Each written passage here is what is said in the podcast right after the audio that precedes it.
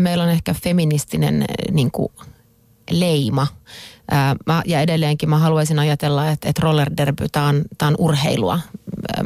Mä en haluaisi pitää mitään sellaista niin kuin erityistä ideologista leimaa sen päällä, että ei kukaan mene ajattelemaan jääkiekosta, että oletteko te feministisiä tai sovinistisia tai mitään muutakaan, vaan tämä on urheilu, mitä me harrastetaan ja mitä me kehitetään. Ja vaikka tämä on pääsääntöisesti tällä hetkellä naisten ehkä dominoima laji, meillä on enemmän naisjoukkoita kuin miesjoukkoita, mutta myös Suomesta löytyy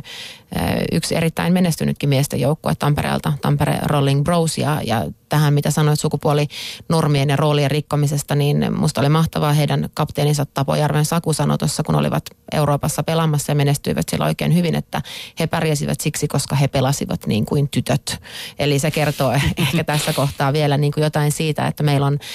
ehkä tyttöjen naisten puolella paremmin strategiat ja tietty tämmöinen pedanttisuus hallussa, että pojat on ensin olleet meillä toimitsemassa ja sitten jossain kohtaa innostuneet myös lajista ja pelaamisesta niin paljon, että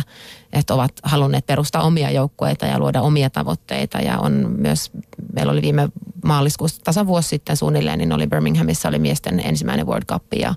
myös se puoli kehittyy koko ajan valtavasti.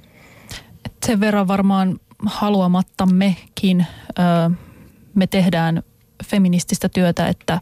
kyllähän tämä vahvistaa naisten itsetuntoa, tyttöjen itsetuntoa, että sulla on lupa olla aggressiivinen, sä saat mennä toteuttaa sitä puolta itsessäsi. Ja